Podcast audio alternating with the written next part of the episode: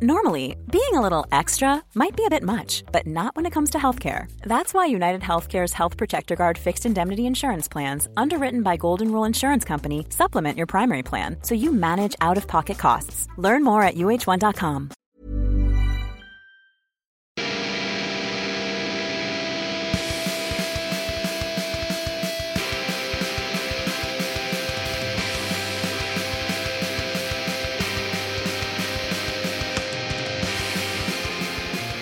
Welcome back, everybody, to another edition of Man Bites Pod.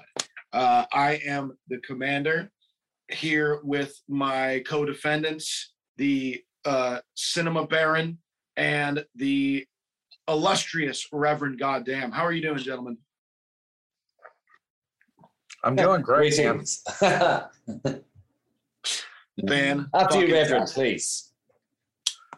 I'm doing wonderful, man. You know, uh, the Halloween season is upon us. We just talked about a different Carpenter film. We're going to talk about this Carpenter film. My wife is in another room watching a Carpenter film right now. I am surrounded by the season and by this wonderful director that has brought us so many fucking wonderful films.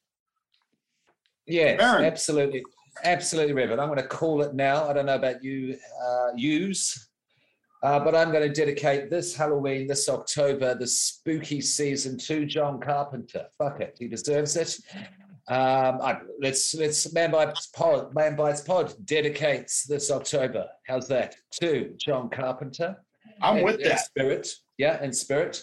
Um, I'm going to make my way through his filmography as well. I've been catching up. Um, Escape from New York and In the Mouth of Madness, I've watched uh, recently. Um, and They Live, of course, I've watched recently for this uh, episode. Legendary film on many levels, and I'm looking forward to getting into it. Commander.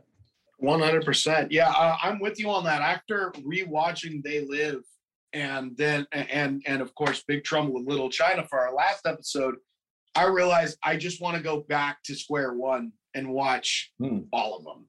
Um, specifically, specifically, I want to go back and watch The Thing, The Fog, and uh, Christine. Um, I absolutely love those, but there's actually another one. There's another one that uh, I started thinking about once I was in the middle of They Live today. Is Ghosts of Mars? I want to go back and watch that one. That one fucking rules, man. Okay. Um, Okay. Still bummed I wasn't able to. I wasn't able to catch that one when it was in the theater for whatever reason. Things fell through, and I I didn't get to see it. But I saw it as soon as it came out on VHS. I fucking grabbed it. Phenomenal thing. Fantastic. Yeah, I want to see um because I did I have seen it, but it's been it's been many years. It did disturb me a little bit as um as a teenager, adolescent, whatever it was. Uh Prince of Darkness as well. So I Yeah. want to round off the Apocalypse trilogy, as we mentioned last episode, being the thing in the mouth of madness and Prince of Darkness. Yeah. Right, right. Um, Mouth of Mad- in the Mouth of Madness is incredible. That was. Correct me if I'm wrong. That's H.P. Lovecraft, isn't it? Yes, it is. It is Yeah. very much influenced by um, In the Mouth of Madness. I think it's called At the Mouth of Madness or whatever the actual Lovecraft story is. It's just a slight rewording of the title.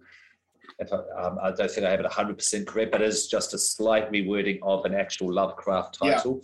And it's about, you know, the, the fear of the unknown and being driven insane from these monsters from the unknown. And Well, he's he's Uh, got yeah. that in tons of. He's got tons of nods to Lovecraft throughout his career. The Fog has a ton. sure, Um, sure. and they yeah. they live they live does as well, which we'll get into.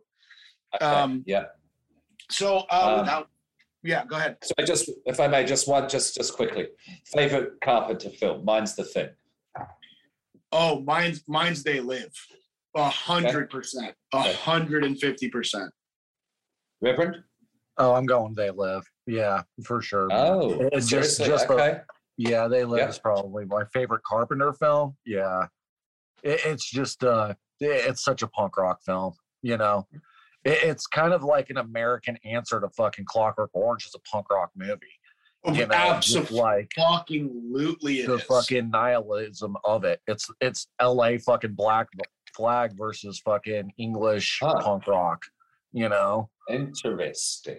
All right. Yeah, Thank you. this- That's, this- this is a That sets this the scene for me. Go for it. Sorry. completely that is the best way I've ever heard that put is this is this is America's answer to Clockwork Orange. Very well said.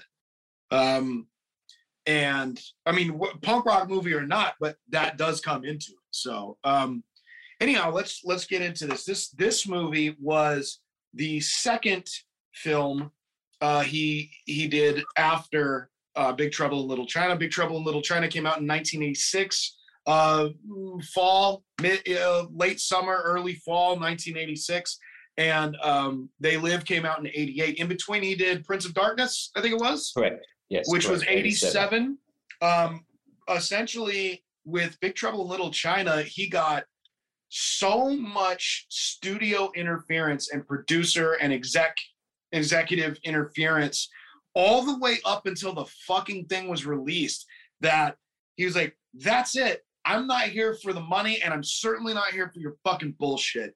I'm out. And he bounced. He went to go make his own movies with with this company called alive films.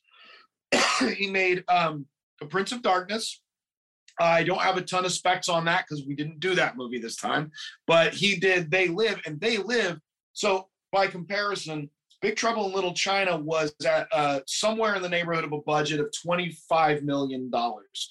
They live was sh- just shy of four million dollars which is nothing. Even by Wow. 80s standards even by late 80s standards four million bucks is absolutely nothing. Um, but this was and this is another one that that he wrote um, but it was based off of a short story called eight o'clock in the morning by a fellow named ray nelson. Um, that was later developed that in uh, congruence with the movie kind of there was an amalgamation of the two was actually turned into a graphic novel in the 90s which is absolutely phenomenal.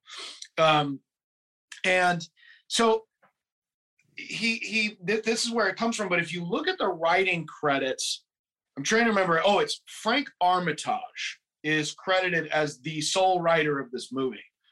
Um, that is a pseudonym. It was john carpenter wrote this movie. Frank armitage is a nod to the dun uh, the dunwich horror which is a lovecraft book. Yeah. um, you, the character in that was called Mhm. that. Uh, additionally, um, so the main character in this does not have a name. He it's the man with no name, but they have to give him some gimmick. And Man with No Name was already taken by Clint Eastwood years before in that trilogy, so they called him Nada. But in eight o'clock in the morning, the main character's name was George Nada. Um, Nada is Spanish for nothing uh, kind of an implication that he's uh, something of a, a blank chalkboard, as it were, um, kind of kind of a, a canvas waiting for paint. And so the other fella that's in this is a guy named Keith David. Now, Keith David is one of those guys that everyone's like, oh, it's that guy from that thing. He's one of those dudes. But that motherfucker is a genius. I absolutely love Keith David. You know, everybody goes, "Oh, I don't know. Do I want to have Clint Eastwood or Morgan Freeman narrate the the biopic of my life?" Fuck you. It's Keith David. I want Keith David to narrate mine. That guy is next level. He's got, dude. He's done voiceover work for fucking West Side Connection, among other things. Sure. Uh, this guy, I'm trying to remember what he was in. Requiem for a Dream. I think he was in. uh God damn it! Uh, all of a sudden, my mind is a blank. I normally could rattle this shit off left and right, um, but this is an intense character actor with a velvety, velvety gravel, gravel, it's velvety and gravelly all at the same time. His voice. He, he's Yeah. amazing. I absolutely love Keith David. Um, you guys have thoughts on Keith David, or is it just me? Am I the only super mark for Keith David in the fucking room? Oh no, he's fucking rad as fuck, dude. Like he's he's in fucking platoon too, you know. Yeah. Uh, and he's in fucking a bunch of different uh TV shows from that 80s period too. But anything you see him, he does have this, he's got a fucking soulful voice. It's fucking rad. I like that narration, man. That's a good one. Mm-hmm. Um, I'm all trying I'll to. say, all I'll say is, um, uh, I can see where you're coming from, but I think I want Crispin Glover to narrate my life. Fuck, man, that's pretty good. Oh, you know what? Speaking of that, he's in the thing. Yeah, He is. that's in how the he got yes. this role. and he is great in the thing. he yeah. is great in the thing. Yeah. There is a Yeah. specific movie I am trying to think of that he's in, and it's making me a crazy person, but I'll just have to bring it up another time, I guess. Um, but Keith David fucking rules, and uh, I want him to narrate my goddamn life. So anyway, um, he plays Frank, which is also that is that's homage to Frank Armitage from Dunwich Horror as well. Um, this fucking John Carpenter has no qualms about doing subtlety or just thinly veiled shit or just it's right there in your fucking face. He'll do however he fucking wants to, and it always works.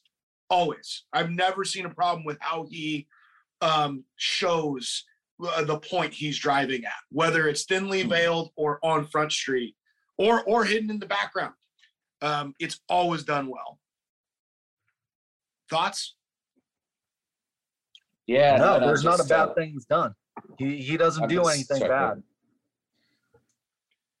Yeah, I'm just connecting dots together with the Apocalypse trilogy, how they're really a Lovecraft trilogy as well, with Thing, Prince of Darkness, and In the Mouth of Madness as well. with certainly with Oh, yeah. Frank Armitage into the mix, like this guy is quite the, uh, the Lovecraft uh, mark more than I thought that he was, more than I realized. So that's really cool. Thank you. Yeah. Yeah, I think he's a, I think he's a uh, classic horror fan, but I also think I still believe he's a huge mark for Clive Barker as well. Um, I don't think that it influences him the way Lovecraft Hmm. does, but Mm. I know he's a big fan. Um, so Interesting. Just a quick aside: Have you ever seen that YouTube uh, roundtable discussion about horror that has uh, who does it have in there? It has a bunch of people, but it has Clive Barker and Carpenter together discussing horror. um, I've definitely seen something in that. I'm not sure if we're talking about the same thing, but I think I might have. Yeah. It's not Ray Bradbury; it's the other guy who does uh, horror novels, which sounds like that name is with him as well. Uh, the guy who directed Gene- Hell. Gene Gene Roddenberry. No, no, that's Star Trek. Yeah. Um, no, it's not him. It's not him. Um, they're the guy who directed Hellraiser 2 is there as well. Uh, Okay. But yeah, if you can find it on YouTube, it's a great discussion just with Carpenter and Barker together. Yeah. great recommendation for sure. Um, so, additionally, another guy that's in this movie that I think this is more of a genre film fan, like people like us would recognize him. It's a guy named Sy Richardson. Um, he's got kind of a bit part. Sy Richardson is uh, he's the Black Revolutionary guy. When they finally go into the Revolutionary Underground and they get to meeting, and there's that biker out front with the fucking shotgun and they go in and meet, and the dude handing them guns is Sy Richardson. That guy's in fucking everything. He was in, he's in Repo Man, he's in Colors, he's in Tape Heads, he's in, um, he's in uh, Mystery Train, the Jarmusch flick. He's in Yeah. uh, Straight to Hell, uh, the Alex Cox movie with the Clash and the Pogues uh, starring in it. Um, Sid and Nancy, he's in fucking Sid and Nancy. Uh, Sy Richardson's no fucking slouch. Um, he's one of those guys that's got a, a really cool bit part in all the good underground shit. Um, so let's see. I'm trying to think. I guess we could talk about some fun trivia here. Um, one of the things that I enjoy about this, and once again, Carpenter to me is one of the most punk rock directors ever. Um, and this is one of the most punk rock movies ever made. He so the when you first see the homeless encampment, those are real homeless people, and it's pretty obvious that they are. It's either that or it's the best makeup on earth. That is a real homeless encampment, and they gave them money and fed them. Um, Yes, that's right. Yeah.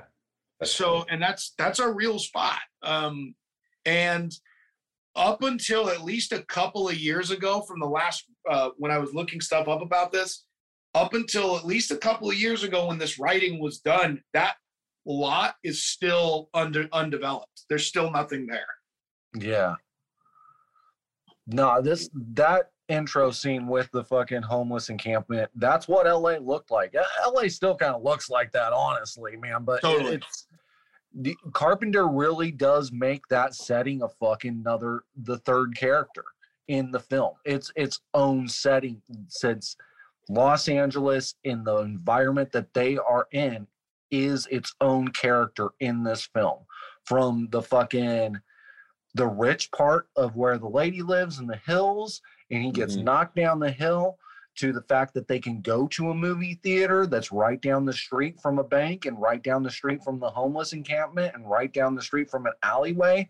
That's Mhm. the way LA's built, and it makes it another character in this film that we get. I mean, the man with no name, not has got, you know, he doesn't even have a name, but we know we're in LA and we know that we're in this seedy fucking environment that is so. He creates it in this way that it's iconic.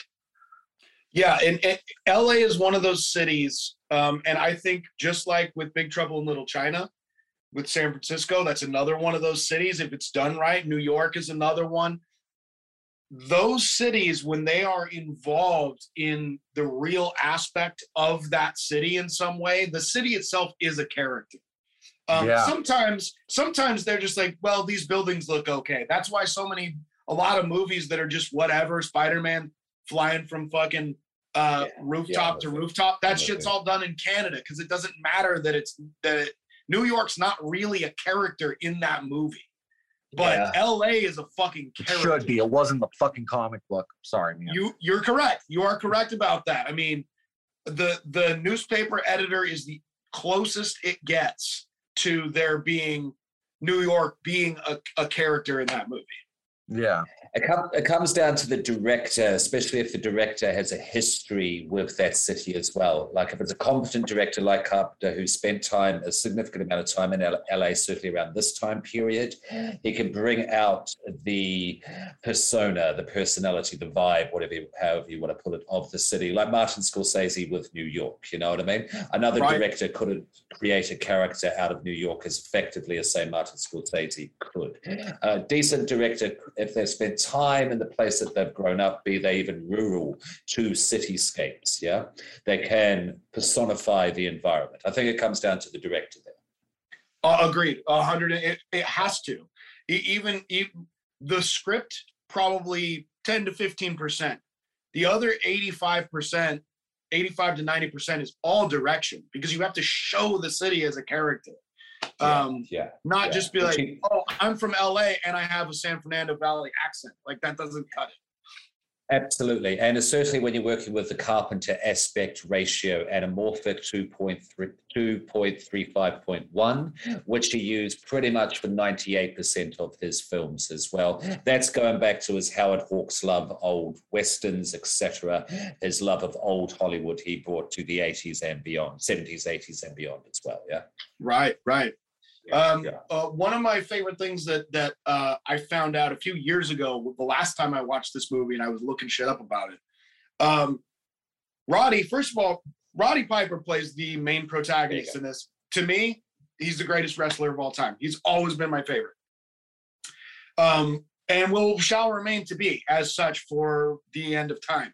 But Roddy is a notoriously nice guy, and uh, he was Vince McMahon is a notoriously giant cunt and um told him he couldn't he shouldn't do this movie and he couldn't do the movie and tried to kind Oh, of strong him really? a little and Roddy quit to do this movie. He quit wrestling to do this movie. I didn't And then- know this. And then the movie opens at number one in the box office, which is the first time Wow. Carpenter's ever done that. And they made back their budget in the first weekend plus some. And Roddy's now a big name. This wasn't a bull total bullshit little independent movie. This did really well for what it was. And it put Roddy even further on the map. He was honestly the first professional wrestler to be an actor, like on this level, other than maybe doing a spot where you're just a goon. He was starring On this level, in- yeah. On this level, yes. Right. He's starring in a movie.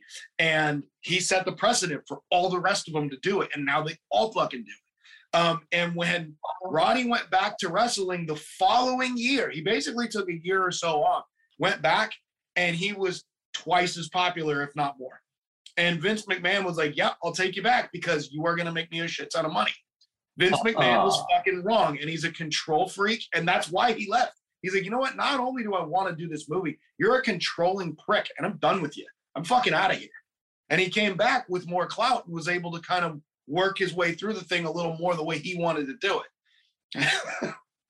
but yeah, uh, Roddy's really proud of this one. He said it a lot. Um, he wasn't so much of Hell Comes to Frogtown. He specifically mentioned it. He's not a big fan of that one. wasn't wasn't for the social commentary he was going for. Yeah, I don't think so. I don't think so. That was a different kind of dystopian. The, the, Hell Comes to Frogtown was almost on the level of. It seemed like an exploitation flick. You know what I mean? Yeah, Yeah. yeah, It could have been if it was set in Australia. No, yeah, that would have been perfect. Absolutely. Yeah. Um, and also check him out on It's Always Sunny in Philadelphia. I forget the name of this wrestler, but he Oh, plays like an out, down It's and the Maniac. maniac. Thank you. yeah. I Plays a thought down down and out wrestler. It's amazing. best cameo in that whole show is is Yeah. Roddy as the maniac, and he comes back a few times. It's He he's so goddamn funny, dude. you got any kids, maniac? No, not anymore.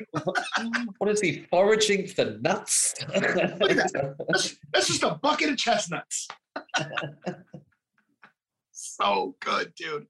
Um, so let's see. I'm trying to think. There was one other thing I wanted to bring up. Um, oh, that's right. This was originally written. This role was originally written for Kurt Russell. Um, but Okay. John Carpenter was like, this would be five films that I've done with Kurt. Maybe I need some new blood. And he wanted someone rugged and shit. And it just all the it clicked. I should get this fucking psychotic wrestler in here. But this was intended for Kurt Russell at the beginning. Um, kind of how um Scorsese had De Niro for years, and now he's got Leonardo DiCaprio. That's his new Sure. De Niro. okay, sure, sure. Um, yeah. So, um, I don't think this would have worked with fucking Kurt Russell, man. Honestly, I don't think No Kurt way. Russell was too much of a face at the time. It would not have come off as good as it does because, I mean, if you weren't a wrestling fan, fucking Piper was not a face you would have seen before. So he can pull off that working stiff. I just rolled into town and now I got to get a job in a construction site. right. know, so, like- yeah. Kurt good couldn't point. have pulled that shit off. Good point. yeah, it's not believable. He's just too, I mean, for lack of a better term, he's just too charming. Yeah, he's Like- too pretty. Roddy's Roddy's lovable, but he's got he's got he's a softer dude on some level, whereas Kurt's this jagged, fucking just brimming with bravado type of cat. You know what I Mhm. mean? He's got those he's got those fucking Zach Morris from from fucking Saved by the Bell eyes. You know what I mean? Yeah. Um, you know No. what? If you guys uh, do you guys have anything else you want to add? I should get into this fucking movie here. Um, just quickly there uh, for you know current generation, uh, like uh, you've seen the Obey shirts, yeah. I was gonna yeah. get into that later, but yeah. Okay, sorry, sorry. Oh, it's all right, go ahead. that's, That's from this film. Yeah, the, the Yeah. that face that you see and the whole idea of Obey, which the commander will get into, but that face, that figure, uh, there, it's from this film. So this, uh, this point being, this movie has influence to this day in a very ironic way, considering they're kind of that's a mainstream fashion label.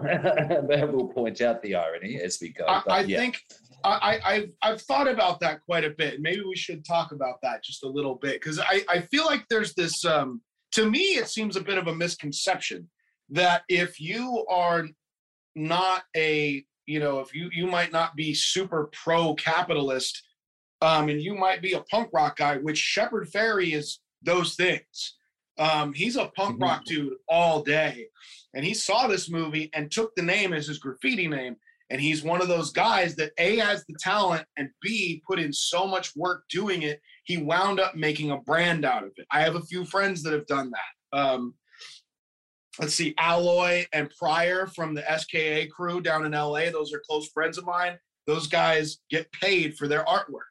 Um, they're in the crew with that guy Saber. I don't know if you know Saber. Saber did. Um, he's the guy that did that record-breaking bomb uh, on the LA riverbed. That's like uh, half a mile long, and it's Yeah. it's fucking it's incredible. Um, those are the type. It's it's next level groundbreaking graffiti talent. Mhm. So, um, but yeah, he took he took uh, his name and a lot of his imagery from this. He used uh, stuff directly from this movie in his artwork, and he uses it in on his shirts and stickers and stuff. But he started out with the Andre has a posse stickers. He was a sticker bomber. Um, so he's a punk rock street kid for sure. But he built this himself, and he never changed it to make money which is wherein lies the selling out point. Did someone come to him and say, Levi's came to him and said, Hey, man, if you uh, do this with your logo and let us license it, we'll pay you X amount of money? He never did that. He makes money off of his own artwork and his own brands. So I think there's something to be said for that. At least there's, whether you want to get into the capitalism of it all is one thing, but the art artistic integrity is still there. Oh yeah, I agree with that. Yeah, I can see that. Um, yeah, I, don't know. I have a great I have a great deal of respect for Shepard Fairey. I really, really Absolutely. enjoy that guy. Absolutely. Um, yeah, not saying necessarily he sold out or anything, but it has gone global because down here it's all over the place. Those shirts. Oh, yeah. yeah. Oh yeah, and and I mean there is a tipping point where you look at it and like I have I've owned one Obey shirt in my whole life. Um it's it was uh, an upside down cross made of roses and it just said Obey at the bottom. I love that shirt. Um I still have it somewhere, but I feel like kind of a goof wearing Obey stuff because there's so many. It's kind of like when you see people that don't skateboard wearing Thrasher shirts. You see people that don't surf wearing Hurley shit. And I'm just like, you're just a goofy white guy with stupid, big, blocky white sunglasses. You're a fucking douche. But like, also, I'm happy that that company, that Shepard Fairey's making money. I, that's Yeah. that's how you make money. Yeah. Is you got to sell the Yeah. dickheads too. So Yeah. Yeah. Yeah. Yeah. you know, It is what it is. Yeah. Do you have anything to say about this fucking Shepard Fairey situation here, Terry? I mean, this film is so much more important than that guy's fucking tagging or his fucking clothing company. That's for I damn agree with that. You know, like, like, and ever since like, I- I mean, we live here in California. Yeah, I remember those fucking Andre the Giant stickers everywhere when I was a kid because those were the places we would go and stuff. And yeah, he made money, whatever. This film is fucking brilliant though, dude. Like, mm. you know, it it it surpasses it. So if someone was to see one of his shirts and then go watch this movie and get the fucking the fucking blessing that it is to fucking watch this in the vision that John Carpenter fucking created here, then so be it. I don't give a flying fuck because people need to see this film. Well, we've talked about that. It's kind of like you and I were always pretty good about this. We go to punk rock shows and there'd be some kid in a Nirvana shirt that showed up. We never fucked with that kid. People would make fun, all the kids with the stupid haircuts would make fun of that kid. But we'd be like, dude, you got to start somewhere, man. Like the kid in the Green Day shirt had the balls to show up here to our thing. So how about you show him Os Rotten and you show him Spaz and you show this Yeah, motherfucker what's what and bring him into the thing. And if he wants to do it, he does. And if he doesn't, then good. He wasn't ever meant to be here in the first place and he can fuck off back to the suburbs. But Right. I agree. I I feel like it's the same thing. If somebody sees an Obey shirt and finally goes, oh, it came from that, and they have the smarts and the wherewithal to go and watch this fucking glory of a film, and then they walk away with something because it, because this is a brilliant movie. Well, some of the best social commentary I've ever seen. I think that's a great thing. Yeah. So, without further ado, let's get into They Live. Uh, in my opinion, the magnum opus of, of Sir John Carpenter. So, we start with our protagonist, played by Roddy Piper, the man with no name who is only credited, his name is never said. His name Nada is never said, nothing in the film, never once. But in the end credits, he's credited as Nada. As we said before, this is the tip of the hat to George Nada from Eight O'clock in the Morning, written by Ray Nelson, the inspiration for this movie. So he's got a pack on his back and he's walking through the fucking train yard. Uh, fun fact the major uh, one of the biggest ticket items that they spent money on was having that train drive by cost them $12,000 to have it drive by and they fucked up the first take with a technical uh, problem and they had to do it again that was another 12 grand. So that's the second yeah. take you see. So your man your man is unemployed. We find that out pretty quick. He's wandering through. They show him he's a lonely character. It's very much like it's very much like the man with no name where he rides into town all alone and he leaves town all alone again right?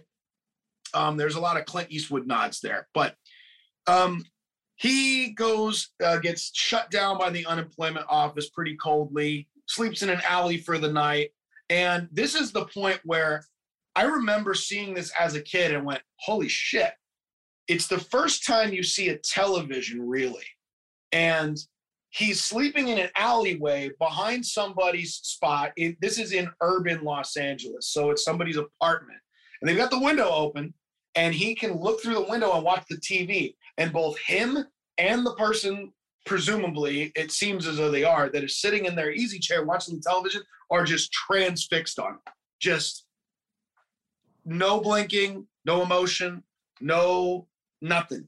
They're just can't stop watching it. Um, then it's mindless, vapid bullshit. Every single thing they show on every television in this film, with the exception of the this guy's wanted by the FBI shit when it comes to uh, Nada's character, is all vapid nonsense.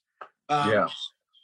So I thought that I, I remember that struck me when I first saw this. It's I was like, oh shit, that's like he's really invested in this television. So pretty quick after that, your man uh, goes walks by a construction site, uh, winds up finagling a job out of the foreman under the table, meets Keith David uh, or Frank, played by Keith David, and and uh, he ends up uh, after the the job the day is over. Foreman tells him you can't fucking sleep here. You hit the fucking bricks. You sleep somewhere else. He says, "When do I get paid?" In a couple days on Thursday. All right. Your man Frank tells him, "Hey, listen, man, I'm headed over this direction. There's a spot where you can get a bed, a shower, and uh, some food, man. It's a it's there's some homeless cats over there. You can go over there. I'm headed that way if you want me to show you where it's at." And he doesn't say shit. Roddy says nothing to him. He just stares at him. So he goes, "Fine, fuck you." Then he breaks out.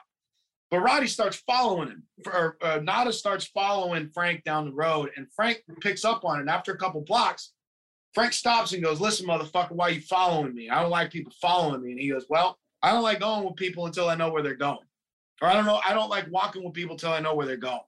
So they kind of hit it off on this weird uh, standoffish way, which kind of sets the precedent for the entirety of their relationship. They go to the homeless spot. He gets he gets uh, ingratiated in with the with the people. Uh, you know, volunteers. To, he has his own tools. Volunteers to help him fix some things. Um, and this spot is a big open lot with some lean tos and small shacks built, some broken down cars. There's chairs, there's tables. You know, they've kind of set it up into this, you know, it's kind of a very Jonestown kind of feel to it, right? Um, and then across the street from this lot, there's this, there's a small church. We'll get into that in a moment. Your man um, gets some food and hangs out for a little bit, and they get to talking uh, your man Frank starts telling him, I've got a, a wife and two kids back in Detroit. Uh, I haven't talked to them or seen them in six months, or I haven't seen them in six months. Things are fucked. And basically, he's talking about how fucked the economy is, how everything is just terrible. And he's doing what he can just to keep them alive. Um, it's no longer important that he gets to be there to be with his family. That's a luxury he can't even afford, which is criminal. Um, this and many other things, let's just get this on the table. This is 1988. This is um, this is John Carpenter unapologetically being extremely critical, fairly, of quite possibly the most unjust, corrupt, and evil and president U.S. presidential administration ever in the history of this country, the Reagan administration. It's the Reagan Yeah. administration. Okay. He's yeah. he's shitting on Reagan himself, and he's shitting on capitalism, and he's I think the biggest shot he is taking is at quote unquote Reaganomics, which was the whole trickle down economics. Yeah. What we do is we give a shitload more money and tax breaks to the rich, and then they spend money, and that move that money goes down, creates jobs, and then the poor get some of it. It is the it's the greatest trick the devil ever pulled type of shit. And we are still living with that in our country right now. We are essentially in the what 10th fucking Reagan administration right now. It's nothing has changed since that fucking prick has been president. Um, Mhm. and so I had to get that out there. Uh, we did, I did, we did a, a Nolu episode on on on Reagan. I did about half of his life, I think it was, right, Terry? Yeah. Um, Uh, so he's a piece of shit. Luckily, we have all kinds of new presidents since then that are giving him a run for his money on being the world's shittiest president. yeah, for uh, we keep trying to we keep trying to outdo ourselves. That's what America kind of tries to do here. Yeah, fucking hell, man. So, um, okay, so while one of the things that Roddy saw, uh, or that that uh, Nada saw early on, while he was kind of walking around town after he gets shit on by the unemployment office, he sees this blind uh, preacher that's prophesizing on the side of the uh, the, the road in kind of a kind of a a, a quad type of element uh, in the middle of Los Angeles, and he listens to him for a little bit. It's kind of some doomsday but conspiracy theory they're coming for us type of stuff all thrown together with a little bit of religion. Um, well this man is at the church across the street from where he's sleeping at at the homeless camp. And at night these cats have legit set up something of a home here they've got electricity they've got running water on some level and they've got a television set up and everyone just sat there stuck to it and i wanted to bring this up um, it's just something I noticed. I couldn't find any reference to it, but in are you guys familiar with the Max Headroom yeah. uh, television hack? That was in November of '87. This Mhm. movie came out in '88, and I can't help but wonder if this part was a nod to that. So uh, you can anyone oh can, you can yeah. le- you can legit Yeah. look up anybody out there listening. You can look up Max Headroom uh, hack or television hack or whatever, and you can watch the full video. It's on YouTube. You can watch it. It's it's next level batshit, and it's one of my Mhm. favorite moments in television history. yeah, Absolutely it's fucking same. rad. And I think that John Carpenter was completely aware of it. This would have been on TV and on the radio and in the newspapers at the time this Ma- Max Headroom takeover was a big fucking deal because it was really literally the first time that anyone had even attempted to take over something of a media aspect. You can't take over a newspaper. You can't really take over a radio station back in the day. You could do pirate radio, but it was different. This was being broadcast into Yeah. someone's home. And They- so they- John yeah. Carpenter totally fed off of it and was like, we need to put this in the this movie. People are aware of it right now, and it's gonna fucking lay out the plot of the rest of this film. That was my thought as well. I just want to see what y'all thought about that. I Oh, mean, absolutely. like- it, wa- it was down here as well. Like um, that, that, you know, like we got news of Max Headroom was a big thing down here as well. There was Australian advertisements featuring Max Headroom as well. So when that hack hit, it was all over the news down here. We were just going, "What is this? What is happening?" And Terry, very good point. Hackers nowadays on the internet. Um, we were just recording when um, Facebook just got a huge hack last night and was down for 12 hours. When we're recording now, happens all of the time. But back then, you know, before the internet, there was television. You know what I mean? That was the main uh, medium of uh, for messaging and control as well. That's what transfixed society back then. So for something like Max Headroom to come through when it had never had anything like that before was huge. Yeah. right. Yeah.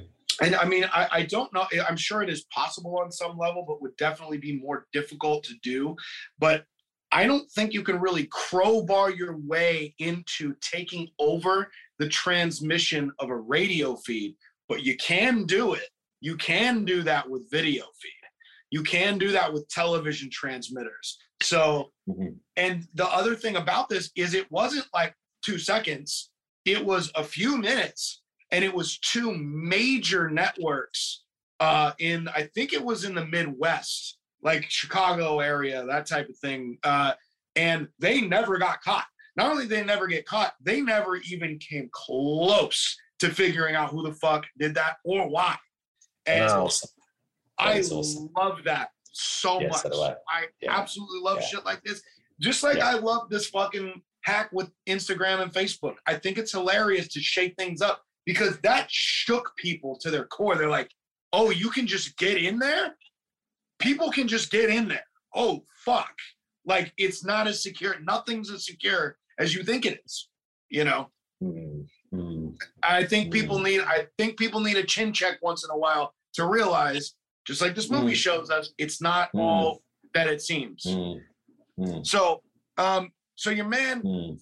your man notices this hack comes through the television and there's this there's this bearded white man, bespectacled white man going on about uh, how we're being taken over and how they're they're brainwashing us and it's all we're we're being bred for slave labor uh, which i honestly believe wholeheartedly that the i can't remember what their name is it the Wan brothers whatever the motherfuckers that did the matrix they took cues from this movie in strides huge Oh, 100%. amounts from this movie Sure. Wachowski Um, sis- sisters.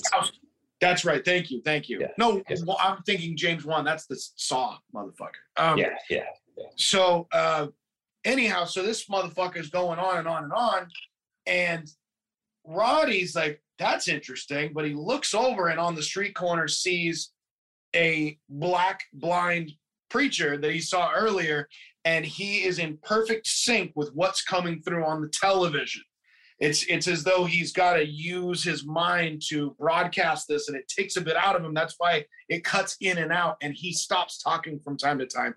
But clearly something fishy's going on. Something uh, is below the surface.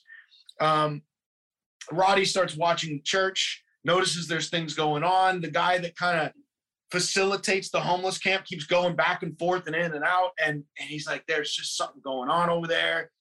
Finally, he gets in there and he finds a hidden little spot. Um, and the cops, uh, correct me if I'm missing anything. I don't think I am. No, Um, you're doing man. major. This is good. But the, the the cops show up one night, and well, the preacher actually throws him out, throws Roddy out, and because he snuck in. Uh, it's I believe that same night the cops show up with a goddamn uh, ba- uh, bulldozer, and just knocked the entire homeless encampment to the ground. Side note: uh, Roddy said that was the most difficult thing for him to deal with because it remind he didn't go into details but it remind he was homeless at one point and it reminded him of a specific incident in his life and it bummed him out to the point where he needed to like you know go sit down away from Oh, the set for a little yeah it fucked with him it triggered something with him. Um, and that type of shit goes on in la all the time right now uh, Oh, yeah. always has Yeah. always has and um, so not only, I mean, the it's not just the bulldozer, it's the riot squad shows up, and they are clubbing and kicking the shit out of everything that moves, man, woman, and child. And they also go in the church. Before you know it, the fu- and and what it seems to me is this is another thing that LAPD likes to do. Probably many other police departments as well. They'll be like, "Well, we got this problem over here, this homeless encampment. We got to deal with that." And they'll be like, "But the real problem is the revolutionaries across the street. We're using this as an excuse, and oh, this just happens to get wrapped up in it, and all of a sudden they they bomb a fucking building." So, and that is what happens. The church gets uh, not burnt down; it gets raised from the inside out. It gets gutted by fire. Um, Roddy and a number of his compatriots run away. Uh, the LAPD give chase, take shots at them. They manage to get away. And then after a safe amount of time, people kind of come back to the homeless camp, start building it up a little bit. Those that didn't get arrested or run away permanently for uh, fear, Roddy being one of them, he shows back up and he goes into the church, which is still smoking, and finds that the secret cabinet is still there. So the fucking Gestapo LAPD did not find this. So he opens it up, and there, sure enough, is this fucking cardboard box. Grabs cardboard box, and he takes off with it. He's pretty sure he sees helicopters all the time. Um, ghetto birds call him down south, right? And so he goes and fucking uh, takes this this box down an alleyway to a spot. He's positive he's not being watched. Opens it expecting to find something heavy, and he finds maybe 50, 60, 75, 100 pairs of black sunglasses. Very Ray-Ban style. Quite stylish, honestly. That's the style I rock. I love Yeah, they good, man. And so he's kind of bummed, but he doesn't want to throw the thing away. So he kind of set he sets it aside. I think he was trying to hide it. I don't think he was trying to throw it away. If he's trying to throw it away, he would just throw it on the top of a dumpster. But he pulled trash out of a trash can and hid it, like he was going to come back for it for some reason. He starts walking down the street, and here is where the iconic shit begins. Your man finally goes, "Fuck it, I'm not going to carry these around all day," and he puts them on. The first thing he sees is that everything's black and white when he puts it on. The entire world is devoid of color. But then he he takes them off, trips out a little bit, puts them back on, and he looks at a billboard for a compute some computer technology firm. And once he puts the glasses on, that billboard only says the word obey. This is where Shepard Fairey got his now iconic and transcendent uh, graffiti uh, moniker. So he's tripping out on that. He looks up at another billboard that's for some vacation site, uh, Hawaii or the Philippines or something like that. And he puts the glasses back on, and it said, I think, if correct me if I'm wrong, I think it said marry and reproduce. And that was it. Yeah. Um, so he starts walking down the street with these glasses on and is looking at magazine covers, and they all say things like submit, no ideas. Um, you know, that and and other things of the like, very Orwellian style, uh, 1984 type things going on here. Very Fahrenheit 451 imagery you have here. And he's standing looking at a magazine, and he's pulling the glasses on and off. And when he's got them on, he's opening and flipping through pages, and it says just instructional. You know, the three rules. It's kind of the three rules of 1984 is what I get from it. You remember the uh, the uh, slavery is freedom and that type of thing Right. it's notes like that. But when he takes them off, there's full articles and interviews with this, that, and the other person. There's some really cleverly placed things as well, like on the covers of those magazines. If you go back and look at them, and it, it looks like any magazine you would say, but you realize in the context of this of this uh, controlling 1984 Orwellian type of thing, you can actually see that it's saying that but in a more flowery, flowery, flowery, subtle way, so as to not give away that it's just vapid bullshit to get you to buy something. Yeah, Um, yeah. Um, sorry, Commander, can I just uh, point Please. something out here uh, that's important for the character development of Nada, which creates the turn for him as well? Because I'm not sure if it was just after the encampment was bulldozed.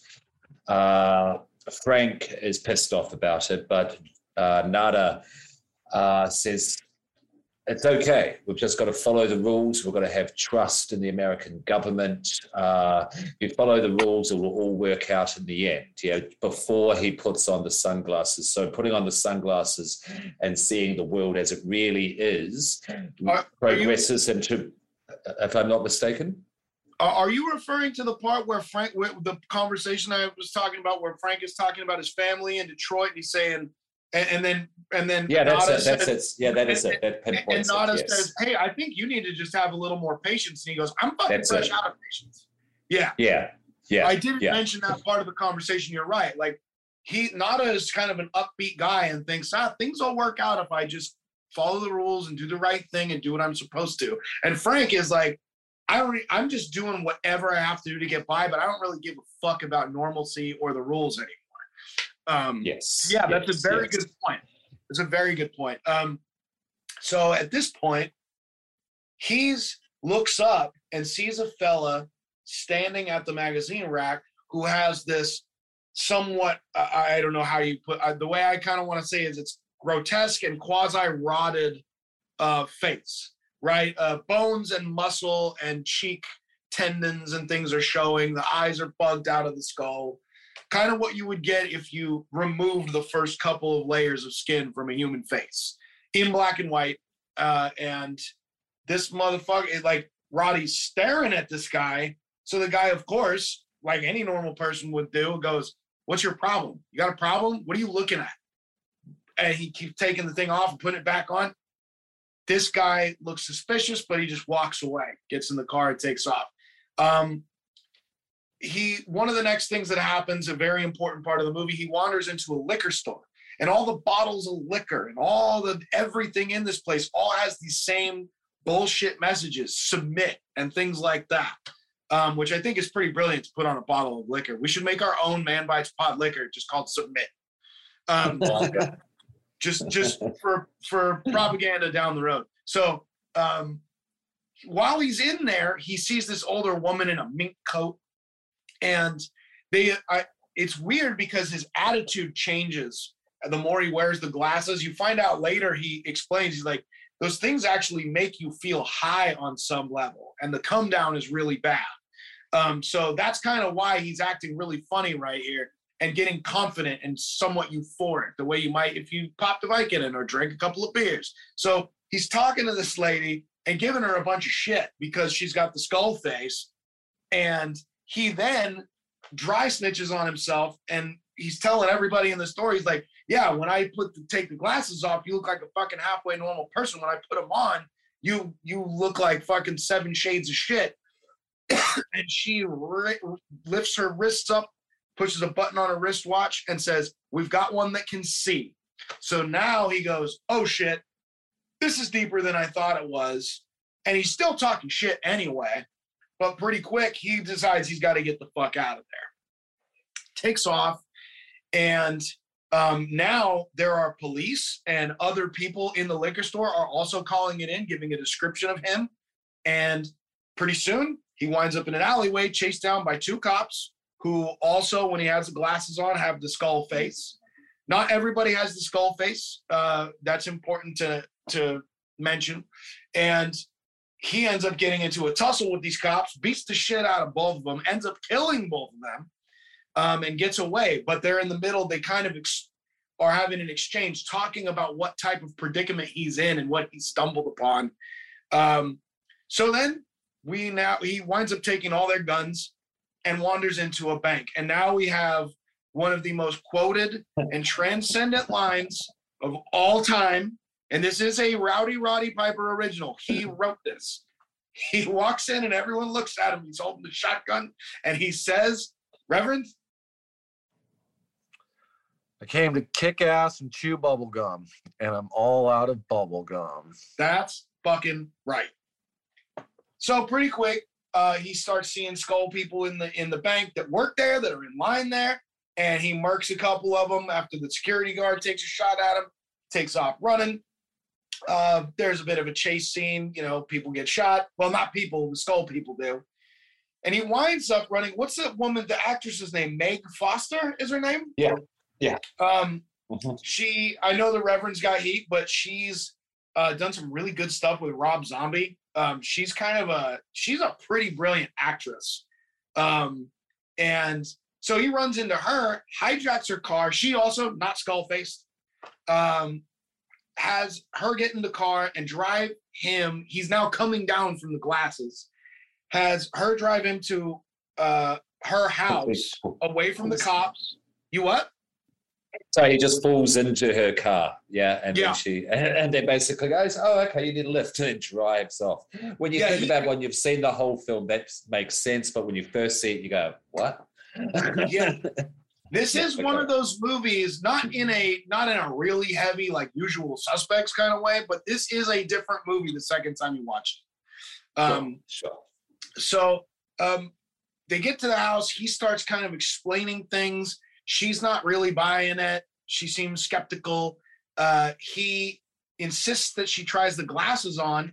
She, and they're up. They're up on the second story. They, she lives in the Hollywood Hills. She's doing well for herself. Yeah. Um, she tells him that he, she is an exec uh, or uh, some director of something over at the uh, Studio, what is it, 52, 58? I can't remember the number, but it's uh it's the television, it's it's the news uh, t- or the television station of LA, which is a major fucking network. Um, he gets all excited and jumps up and goes, Hey, I saw newscasters on there with the thing, and he's trying to explain it, and she tricks him, cracks him with a bottle, knocks him out the fucking window, and he tumbles down several stories and still looks great.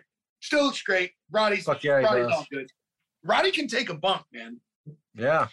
Anyone that's seen him wrestle knows that guy can take a fucking bump. Mhm, mhm. So he gets up and cops are coming, so he takes the fuck off. Now, I think if I remember correct, the next thing he does makes his way to the construction site, finds his buddy Frank. He's hiding in some lumber and he's like, Frank. And he's like, What the fuck, man? Get the fuck out of here. I don't want to talk to you. How many fucking people did you kill? he's like, I didn't kill any people. I killed no people. And he's like, Man, I don't want to hear that shit. Get the fuck out of here. And he's like, Look, man, you need to fucking come and talk to me. He winds up Frank fucking bounces, not having it on the construction site. He winds up uh, finding Frank in the alleyway, goes and catches him. Frank says, Look, man, I brought you your week's pay. Here you go. That's all you're getting from me. I don't want to hear it from you. So Frank is a good guy at his core. The world has just made him bitter and and and made his exterior cold and steely, but he's a really good guy on the inside. Um, Roddy insists that he, he's like, just put the fucking glasses on. That's all I'm asking you. He's like, nope, don't care. And a fight ensues. Now we need to talk about this fuck fight. This is the greatest fight of cinematic history. yes, we do. Thank you. I believe that to my core. This is my favorite one-on-one fist fight in all of cinema. Absolutely.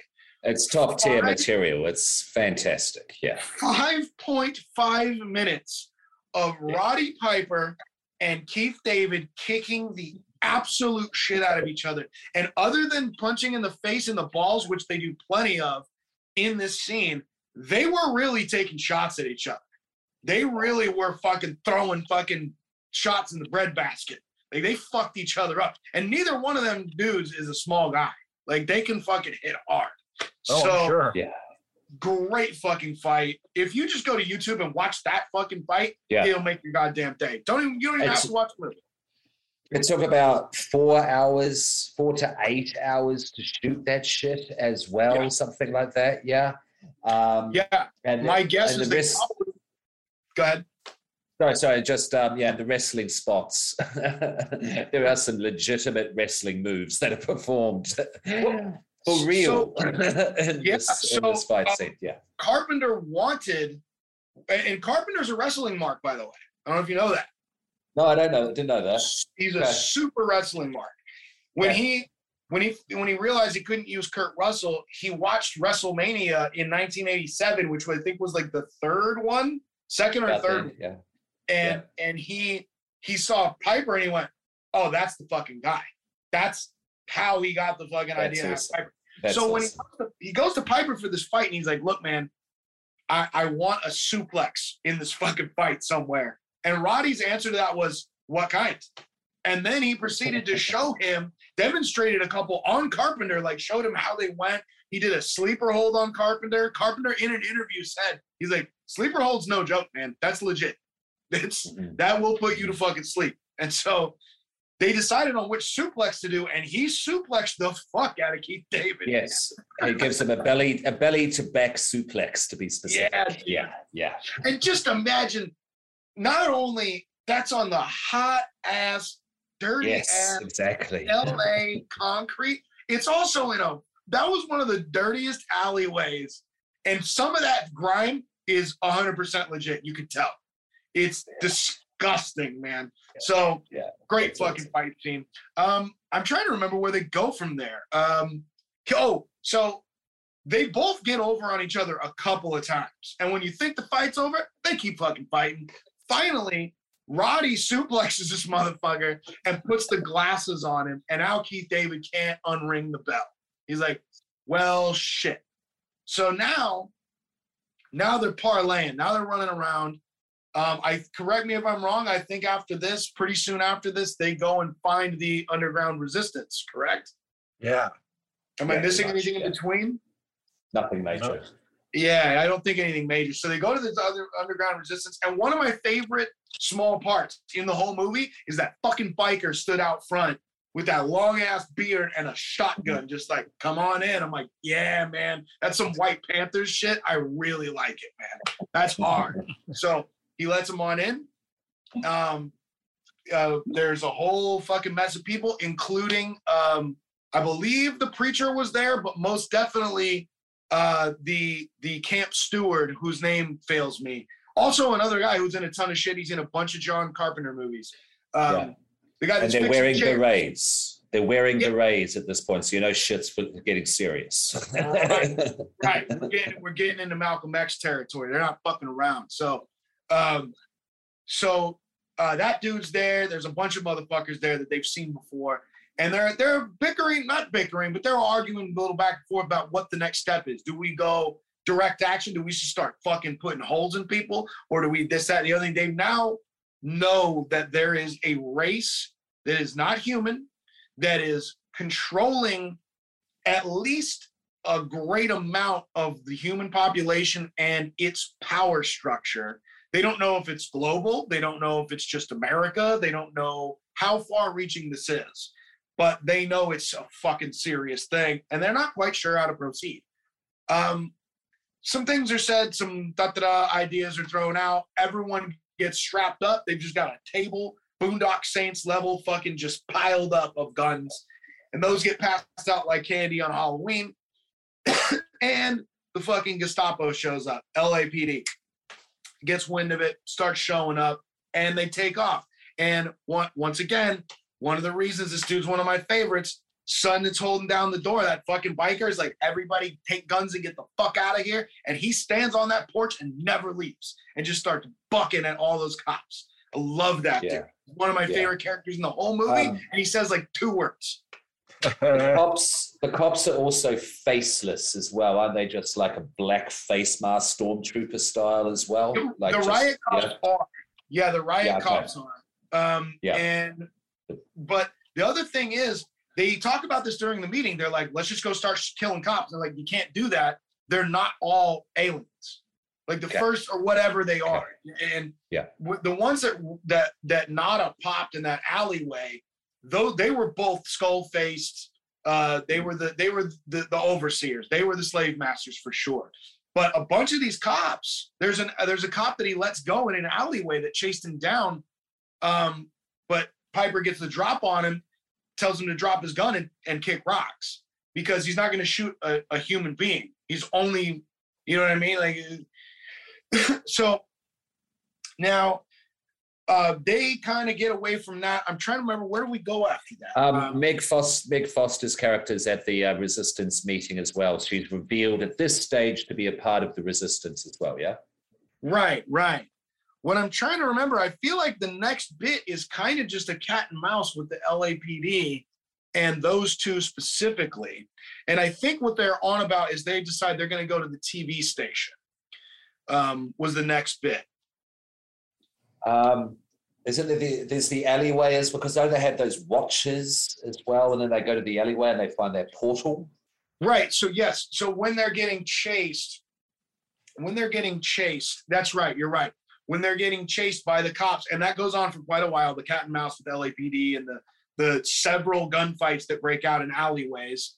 Um, they they come up on one of the watches, or you know what? Someone had one at the meeting. That's what it was. Yes, that's what. and it they was, were yeah. talking. Sy Richardson was going. I'm trying to figure out the technology because these motherfuckers can warp Mm. away with That's and it, he's like, it. I figured out how they communicate with these. It's a two-way radio. He's like, but I haven't figured out how they're teleporting.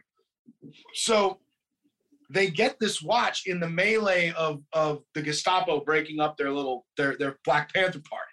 And so when they're pinned down in an alleyway, the watch drops and malfunctions and opens up a hole into the ground. And Piper's like, well, we got no choice. Jump in there.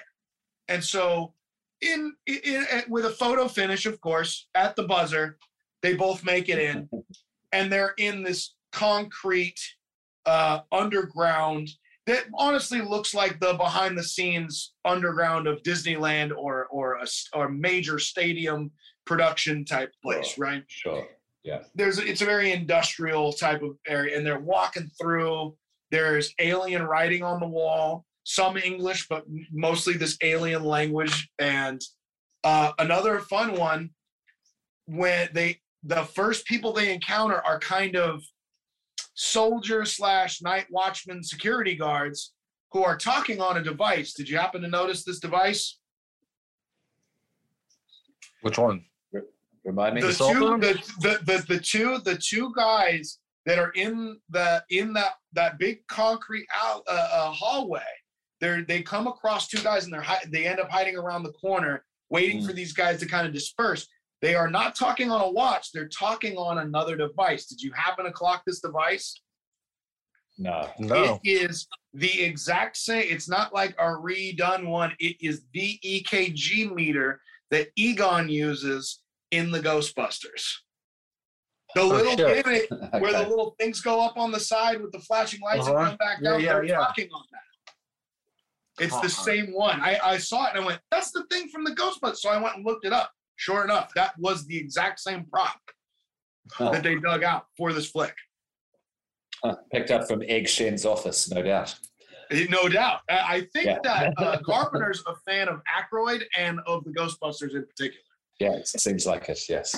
So then this is where it gets. Uh, this is where. Oh, another thing that's happened by this point at the meeting, they go, "Hey, you don't need those glasses. Everyone in here is human, but these are a little easier on the eyes. They've developed contact lenses that do the same thing, but they're a little easier on the mind state. So Yeah. they've got those in. So they're not wearing the glasses anymore. Uh, they wind up walking into a big ballroom where every it's a black tie affair and it is a meeting of the world powers and this man there's a term that he used i feel like he said the human power structure or something along those lines The old boy, the old boy who's doing his monologue about the state of the world and the elite. Yeah. Yeah. Right. Yeah. And he basically breaks down that yes, this is an alien race that has uh that has given uh given these this the world's power to these this one room full of people. And in tandem with this alien race, they control everything. And the aliens are destroying the world uh, using capitalism and greed as a way to uh, harness uh, the the the the world as they need it to supply them. It's basically just another farm for them to go through, deplete, and then move on to the next one. Um, there's plenty of movies that have taken that particular thing and run with it. Um, and um, another thing they do show is there's a room where where they show how they teleport between worlds. Um, it's kind of a quick little gimmick. It's not even terribly important to the film, but it's it's kind of a it's a spectacle to behold. It's kind of cool, a little Yeah. extra. It's a little flavor on top, is really what it is. Yeah. The But little Roddy- Stargate portal thing. It's fucking rad, dude. Right? It's cool as fuck, man. Especially for '88, man. And it also So- shows how insignificant humans are. They haven't come to Earth like humans are amazing or anything like that. They're- It's just resources. It's just food, so to speak, and they're going to move on to the next feeding station after this. You know what I mean? Right. It, it's a Yeah. it's an actual visualization of the words that the that this guy is speaking in front of that Yeah, room of people. yeah, That's that's yeah. exactly right. So it actually is somewhat important visually and cinematically to the plot. Um, so our fellas wind up. There's a guy who I'm going to assume is basically like a Texas oil man. And he is probably a little half cocked on his own bourbon and decides to be real friendly with these fellas and go, Come on, boys, you can afford to dress better than that. Let's take a walk. And he just starts showing them everything. That's the point where he goes, This is how they travel everywhere. And da da da da. da. Then they wind up go. He's like, Hey, can you take us to the TV station? We'd love to see what goes on over there.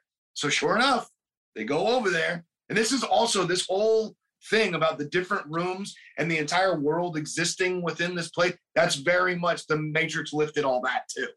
Um, Yeah, so sure. So they go they go into the TV station and then they pretty quickly tell this motherfucker, yeah, you know what? We're just gonna take the whole shit over. We're not who you think we are. And they proceed to assault, uh, do a full-on frontal assault on the TV station. What they're trying to do is get to the top of the TV station to destroy the transmitter.